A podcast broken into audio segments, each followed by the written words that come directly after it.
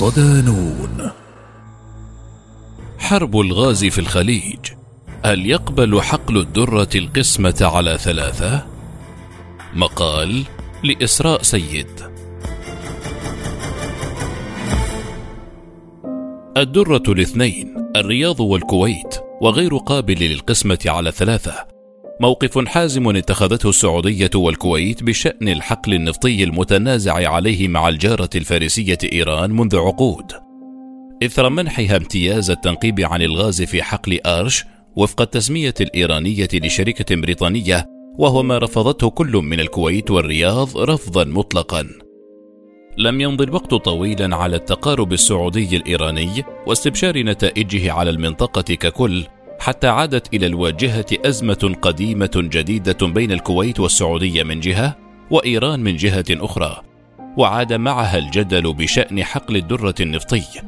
مخلفا تساؤلات حول المسؤول عن تحريك هذا الملف كل مرة، خاصة هذه المرة، وأسباب عدم التوصل إلى حلول رغم قدم هذا الملف، وانعكاسات تجدد التوترات تزامنا مع تطبيق العلاقات بين السعودية وإيران. من له الحق في حقل الدرة؟ أمضت الحكومات الاستعمارية وما بعدها في الشرق الأوسط الكثير من الوقت في رسم خط في الرمال، كما أطلق عليه المؤرخ جيمس بار، لترسيم حدودها، ومع اكتشاف الهيدروكربونات أصبح وجود خط في الماء على نفس القدر من الأهمية. واحدة من هذه الحدود غير الواضحة أصبح وجود خط في الماء على نفس القدر من الأهمية واحدة من هذه الحدود غير الواضحة أصبحت موضع نقاش مرة أخرى مع خطط سعودية وكويتية متجددة لتطوير حقل غاز الدرة. عودة الحديث عن المنطقة المغمورة المقسومة بين الكويت والسعودية من جانب وإيران من جانب آخر جاء عقب تصريحات أدلى بها الرئيس التنفيذي لشركة النفط الإيرانية الوطنية محسن خجستا، تحدث فيها عن حق بلاده في الاستثمار بحقل الدرة وفقا لحدودها البحرية مع الكويت، وقال إن بلاده جاهزة لبدء عمليات الحفر والتنقيب عن الثروات الطبيعية في الحقل الواقع في مياه الخليج لوقوعه ضمن منطقتها الاقتصادية الخالصة وفقا للحكومة الإيرانية. لاقت هذه التصريحات اعتراضا كويتيا، فقد رد نائب رئيس مجلس الوزراء الكويتي سعد البراك المعين منذ أسبوعين فقط وزيرا للنفط، رافضا كلام المتحدث الإيراني جملة وتفصيلا عن الإجراءات المزمع إقامتها حول حقل الدرة الذي اعتبره ثروة طبيعية كويتية سعودية فقط، وليس لأي طرف آخر أي حقوق فيه حتى حسم جدل ترسيم الحدود البحرية.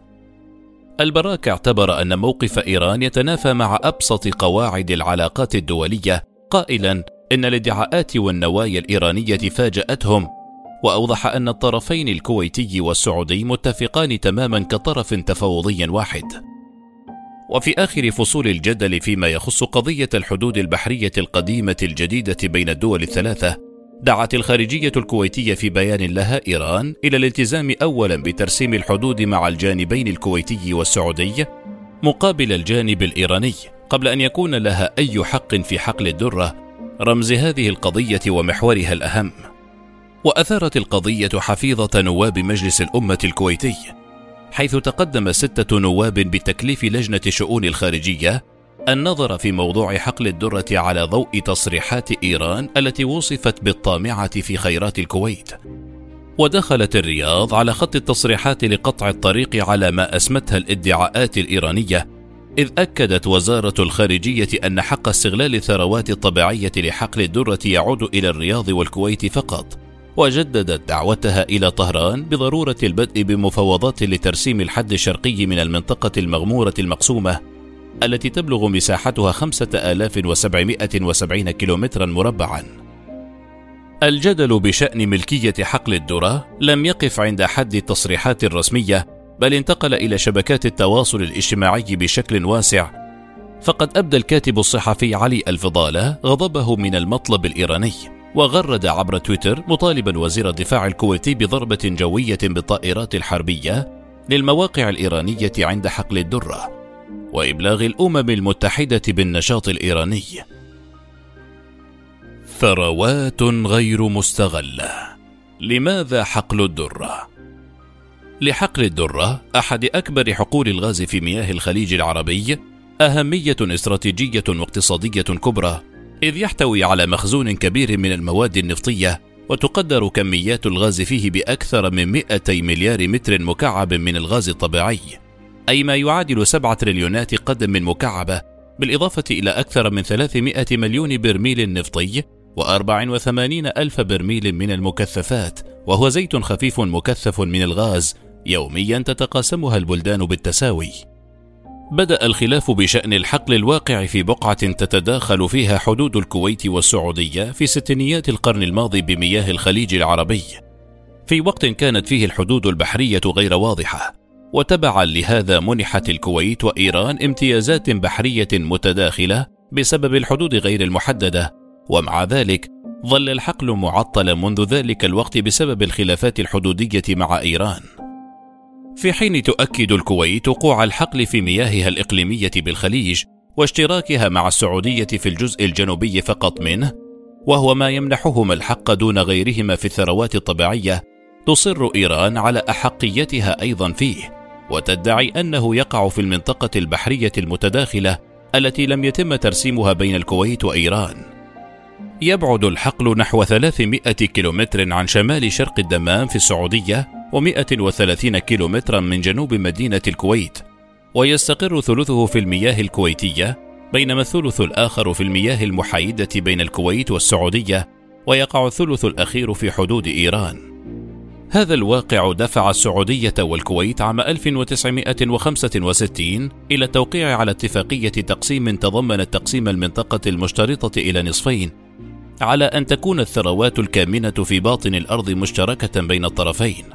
وبينما طورت الكويت والسعودية منطقة محايدة تعرف باسم المنطقة المغمورة المقسومة، وتم ترسيم الحدود السعودية الإيرانية، لم تستطع الكويت وإيران التوصل إلى اتفاق رسمي بشأن حدودهما المشتركة على الإطلاق، ومن هنا بدأ النزاع. بعد اكتشاف الحقل حصلت إيران على الجزء الشرقي، وحصلت الكويت على الجزء الغربي، ومنح كل طرف حق التنقيب لشركتين مختلفتين، وهي حقوق تتقاطع تحديدا في الجزء الشمالي من الحقل المتنازع عليه بين إيران والكويت. عادة ما تكون الحقول الحدودية في جميع أنحاء العالم موحدة مع اتفاقية بشأن التطوير والعمليات المشتركة والتقسيم العادل للإيرادات، وبصرف النظر عن المنطقة المحايدة، هذا غير معروف تقريبا في الشرق الأوسط، حيث تمتد العديد من الحقول على الحدود البرية بين إيران والعراق والحدود البحرية بين إيران وجيرانها في مجلس التعاون الخليجي على طول الخليج. تم تطوير هذه الحقول بشكل فردي مع حافز لكلا الجانبين للإنتاج بأسرع ما يمكن قبل أن يستنزف منافسهما هذا المورد. تجدر الإشارة إلى أن إيران تشترك في حقل غاز جنوب فارس العملاق مع حقل الشمال القطري، وهو عماد صناعة الغاز الطبيعي المسال العالمية. ويمتد حقلان سعوديان كبيران لإنتاج الغاز هما العربية والحسبة عبر الحدود، لكن لم يتم تطويرهما بعد من الجانب الإيراني. خلافات تعرقل مخططات حقل الدرة. حذرت إيران الكويت من الاستثمار الأحادي في حقل الدرة، لكنها بدأت بنفسها في عام 2001 محاولات أحادية للتنقيب في الحقل، ما أغضب الكويت ودفعها إلى توقيع اتفاقية لترسيم الحدود البحرية مع السعودية والتخطيط لتطوير المكامن النفطية المشتركة بينهما. ومنذ عام 2003 بحثت مسألة ترسيم الحدود البحرية عدة مرات، ودعت السعودية والكويت إيران أكثر من مرة إلى المفاوضات دون استجابة، ما دفع الكويت إلى التهديد بإحالة القضية إلى محكمة العدل الدولية. في عام 2012 بدأت شركة عمليات الخفجي، وهي مشروع مشترك بين شركة أرامكو لأعمال الخليج والشركة الحكومية الكويتية لنفط الخليج، بتطوير الحقل بتكاليف تصل إلى 7 مليارات دولار، وسط توقعات بأن يصل إنتاجه إلى 1 مليار قدم مكعبة من الغاز يوميا بحسب مؤسسة البترول الكويتية، ما سيجعل حقل الغاز لاعبا أساسيا في مهمة تلبية نمو الطلب المحلي على الغاز الطبيعي، سواء للمنازل أم المصانع وغيرها داخل السعودية والكويت. لهذا يمثل الحقل أهمية كبيرة للبلدين. خاصة الكويت، فرغم أنها غنية بالنفط تفتقر إلى الغاز الطبيعي، وتحتاج للغاز أكثر من السعودية باعتبار أن الأخيرة أصبح لديها أكثر من مشروع للغاز الطبيعي، وسعت إلى تطوير موارد غاز غير تقليدية مثل حقل الجافورة، بينما لا يوجد لدى الكويت الكثير من مشروعات الغاز، ما يجعلها في أشد الحاجة لغاز الدرة. بالنسبة للكويت فإن المخاطر كبيرة، فتقسيم الإنتاج بنسبة 50% بمقدار مليار قدم مكعب في اليوم سيوفر أكثر من 12% من حجم ما يتوقع أن تحتاجه البلاد بحلول عام 2030 لتلبية الاحتياجات المحلية. وتشير توقعات الطلب على الغاز إلى أن الكويت ستحتاج إلى 4 مليارات قدم مكعب في اليوم بحلول هذا التاريخ. وبالنسبة للسعودية فإن نصف مليار قدم مكعبة إضافية ستضيف 3% فقط إلى الغاز اليوم الحالي. أما عن إيران، بافتراض المشاركة بشكل مستقل أو في شبكة إنتاج محلية، فإن ما يضيفه حقل الدرة إلى إجمالي إنتاجها لن يكون قليلا أمام إنتاج حقل باريس الجنوبي العملاق، أكبر حقل لإنتاج الغاز في العالم، فقد وصل إنتاجه هذا العام إلى 241 مليار متر مكعب من الغاز، بالإضافة إلى إنتاج 700 ألف برميل من المكثفات يوميا. رغم هذه التوقعات، توقفت المحادثات بشأن تطوير الحقل في عام 2013 وسط خلافات بشأن تقاسم إنتاج الغاز وخطوط الأنابيب، ما يشير إلى انعدام الثقة بين البلدين. وفقا لمعهد أبحاث الشرق الأوسط، وفي العامين التاليين أدى الخلاف المستمر بشأن الإجارة المشتركة للمنطقة المحايدة إلى نزاعات انتهت بتعليق إنتاج النفط من حقول المنطقة المحايدة، وتوقفت خطط تطوير الدرة مرة أخرى. بحلول ذلك الوقت بدأ كلا البلدين في رؤية قيمة الغاز مع نمو الطلب بقوة، وأراد كل منهما استخراج كميات لتلبية احتياجاتهما المحلية المتزايدة، حتى تم التوصل إلى قرار لاستئناف الإنتاج في الحقل المشترك في ديسمبر كانون الأول 2019. ومنذ ذلك الحين كان هناك تعاون عادل في مشاريع جديدة يشمل خططا لإرسال ما يصل إلى 50 مليون قدم مكعبة يوميا من حقل الوفرة البري، و24 مليون قدم مكعبة يوميا من حقل الخفج البحري إلى الكويت. بموجب اتفاق مبدئي تم توقيعه في 21 من مارس آذار 2022، أعلنت الدولتان وثيقة تحدد امتيازات المنطقة المغمورة، وتدعو للإسراع في تطوير واستغلال حقل الدرة واستمرار العمل فيه وفقا لاتفاقيات سابقة. ويضمن الاتفاق قيام شركة عمليات الخفج المشتركة بتعيين مستشار تقني واحد لإعداد الدراسات الهندسية اللازمة لتطوير هذا الحقل، ومراجعة وتقييم توقعات الإنتاج وخيارات التخزين وتكاليف التطوير. كذلك شمل الاتفاق أن يتم تقسيم المستخرج من حقل الدرة بالتساوي بينهما بناء على خيار الفصل البحري عبر خطوط أنابيب إلى مصفاة الزور في الكويت ورأس الخفج في السعودية، وهو تغيير عن المقترحات السابقة بأن يصل الغاز بالكامل إلى السعودية قبل أن يتم نقل نصفه عبر الأنابيب إلى الكويت، وهو ما رفضه الكويتيون. كان طبيعيا ألا يحظى الاتفاق بموافقة إيران التي تقول إنها طرف ثالث في الحقل، واعتبرت حينها أن هذه الوثيقة غير قانونية، وأصرت على امتلاكها جزءا من هذا الحقل ضمن مياهها الإقليمية غير المحددة بعد مع الكويت، وأنه يجب ضمها إلى أي إجراء لتشغيله وتطويره وفقا للأعراف الدولية، فيما ترى الكويت والرياض أن إيران لا تملك حقل استغلال ثروات المنطقة المقسمة بينهما. وعلى مدار السنوات الماضية تجري الكويت مباحثات مستمرة لتسوية النزاع دون التوصل إلى نتائج مثمرة، ففي أبريل نيسان 2022 وسعيا لحل الخلاف أصدرت الدولتان بيانا مشتركا يدعو إيران مجددا إلى عقد مفاوضات لتعيين الحد الشرقي من المنطقة المغمورة المقسمة في الخليج، لكنها أيضا لم تلبي الدعوة حتى الآن. الأبعاد السياسية على ضفتي الخليج. إزالة الغبار عن حقل الدرة يأتي عقب يوم واحد فقط من انضمام إيران كعضو أساسي في منطقة شنغهاي للتعاون، وعقب إنهاء 7 سنوات عجاف بين الرياض وطهران، وآمال لسنوات 8 تعكس وئام الدول المشاطئة لخليج لم يختلف على تسمية حقوله بين آرش والدرة أو عربي وفارسي. فهل يهدم موج الخليج قصر الرمال الذي شيدته بكين على شواطئ الهادي؟ وفق محللين، تستعمل إيران القضية كورقة ضغط سياسي على السعودية والكويت في ملفات أخرى مثل الاتفاق النووي، إضافة إلى محاولة الاستفادة من أسعار الطاقة بعد الحرب على أوكرانيا. وتلقي المواقف السعودية الكويتية تجاه التحركات الإيرانية بالكرة في الملعب الإيراني، إما الالتزام بقواعد العلاقات الدولية والاتجاه للتفاوض على ترسيم الحدود البحرية، وهو ما قد يبطل حديث إيران بشكل رسمي باعتبار أن الحقل خارج حدودها، وإما التنحي جانبا. وبعد عودة الخلاف على ملكية حقل الدرة، يبدو أن ثمة توافقا معلنا في الموقف السعودي الكويتي بشأن ثروات حقل الدرة. فقبل يومين زار وزير الدولة السعودي الأمير تركي ابن محمد الكويت، والتقى ولي العهد الكويتي ورئيس مجلس الوزراء ووزيري الدفاع والداخلية. هذا اللقاء اعتبره البعض استعدادات سعودية أمنية وعسكرية. وخلال لقاء عبر قناة أخبار الآن، قال المحلل السياسي السعودي: الرياض لن تفرط في شبر واحد من أي أرض خليجية أو تتنازل عنها، وأن الموقف الخليجي موحد تماما وقوي، ويضمن سير الأمور كما تريد الدبلوماسية السعودية،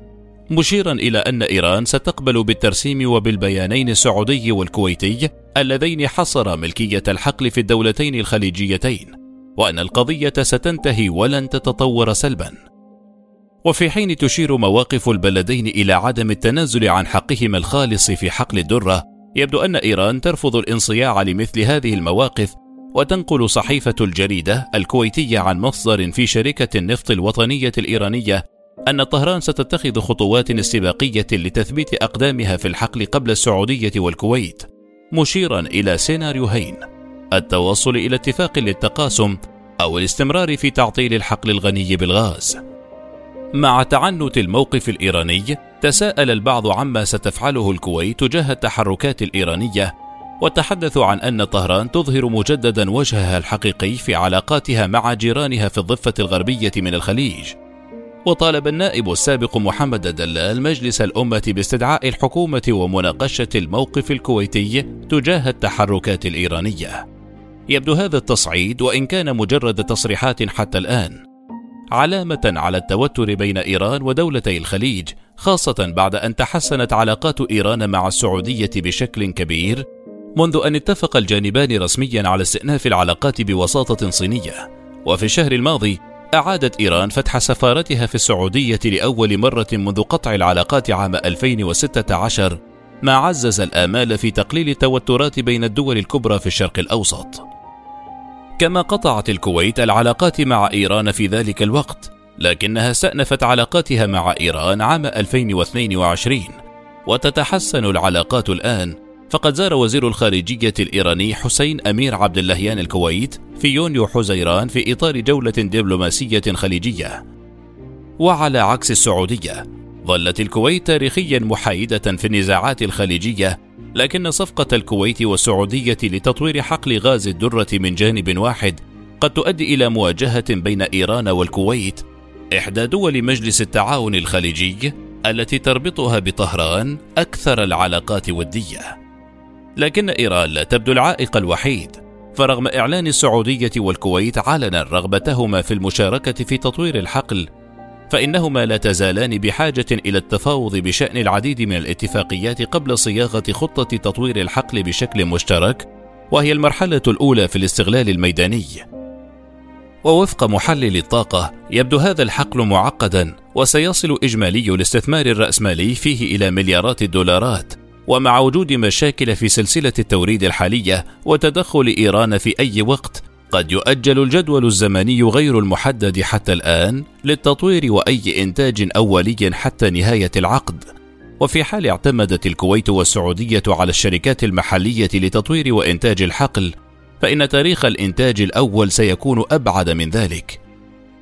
يبقى أن نرى ما إذا كان بإمكان الكويت والسعودية تطوير والحفاظ على ثقة متبادلة للتعاون الفني وتطوير حقل الدرة تجاريا، فالحوادث التاريخية التي شهدتها العقود الماضية تشير إلى وجود احتمال حقيقي لظهور مأزق آخر، وقد لا يكتمل تطوير الحقل، وفي كل الحالات سيكون تأثير الحقل على سوق الغاز الطبيعي العالمي محدودا، نظرا لأنه سيتم استخدام أي إنتاج في قطاع الطاقة المحلي في أي من البلدان الثلاث، ونتيجة لذلك فإن تطوير حقل الدرة يعد بمثابة ريادة العلاقات الإقليمية أكثر من كونه يتعلق بسوق الغاز الطبيعي العالمي.